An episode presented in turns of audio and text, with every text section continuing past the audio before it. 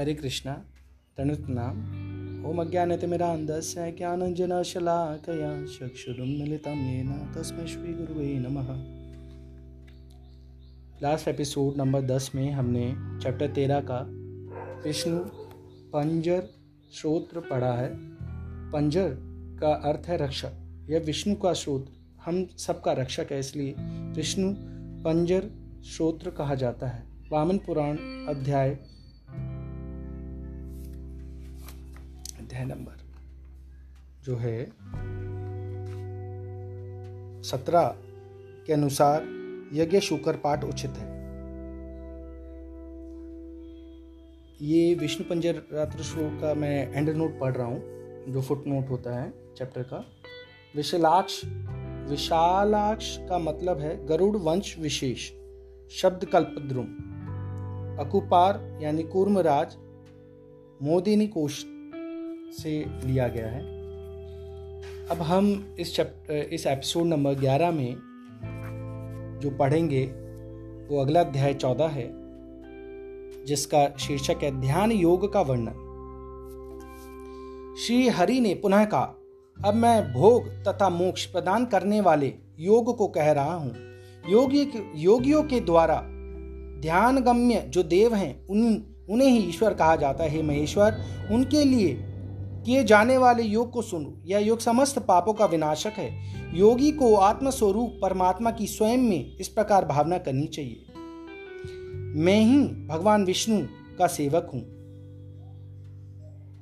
मैं सभी जीवों का सेवक हूँ। भगवान विष्णु ही अनंत हैं। शोक, मोह, जरा, मृत्यु शिक्षा पिपासा से भगवान रहित हैं। भगवान वासुदेव हैं। भगवान जगन्नाथ और ब्रह्म स्वरूप हैं। भगवान ही समस्त प्राणियों के शरीर में स्थित रहने वाले आत्मा और सर्वदेह विमुक्त परमात्मा हैं। भगवान ही शरीर, धर्म से रहित क्षर, समस्त प्रपंच, अक्षर, कुटस्थ, चेतना, भोक्ता से अतीत, मन के साथ तथा पंच इंद्रियों में मूल शक्ति रूप में स्थित हैं। भगवान स्वयं तेंद्र, इंद्रियों से आग्रह होते हुए दृष्टा हैं, श्रोता हैं तथा ग्राता, गंध ग्रहण करने वाले हैं। भगवान इंद्रिय धर्म से रहित जगत के श्रेष्ठा, नाम और गोत्र से शून्य, मननशील सबके मन में स्थित देवता हैं। किंतु भगवान ही विज्ञान और ज्ञान स्वरूप हैं। भगवान ही समस्त ज्ञान का आश्रय है। बुद्धि रूप गुहा में स्थित प्राणी मात्र का साक्षी तटस्थ दृष्टा तथा सर्वज्ञ और बुद्धि की अधीनता से भगवान मुक्त हैं। भगवान ही बुद्धि के धर्मों से शून्य है। भगवान ही सर्व स्वरूप सर्वगत मन नस्य स्वरूप और प्राणी मात्र के किसी प्रकार के बंधन से सर्वथा विनिर्मुक्त तथा प्राण धर्म से विमुक्त हैं। श्री भगवान विष्णु परम पुरुष भगवान श्री कृष्ण ही प्राणियों का प्राण स्वरूप है। वे ही महाशांत, भय शून्य तथा अहंकार आदि से रहित हैं और अहंकार जन्य विकारों से भी रहित हैं। भगवान परम पुरुषोत्तम, भगवान श्री कृष्ण, जगत के साक्षी, जगत के नियंता और परम आनंद स्वरूप हैं। जागृत स्वप्न एवं सुषुप्ति इन सभी अवस्थाओं में जगत का साक्षी होते हुए भी भगवान इन अवस्थाओं से रहित हैं। भगवान ही तूर्य, ब्रह्म और विदाता हैं। यहाँ भगवान भगवान श्री कृष्ण, परम पुरुषोत्तम भगवान श्री कृष्ण को बोला गया है। अगर आपने श्रीमद् भागवतम को पढ़ा है, जो कि सार है सारी पुराणों का तो वहाँ पे आपको पता चलेगा। तो मैं वहीं से कोट ले रहा हूँ।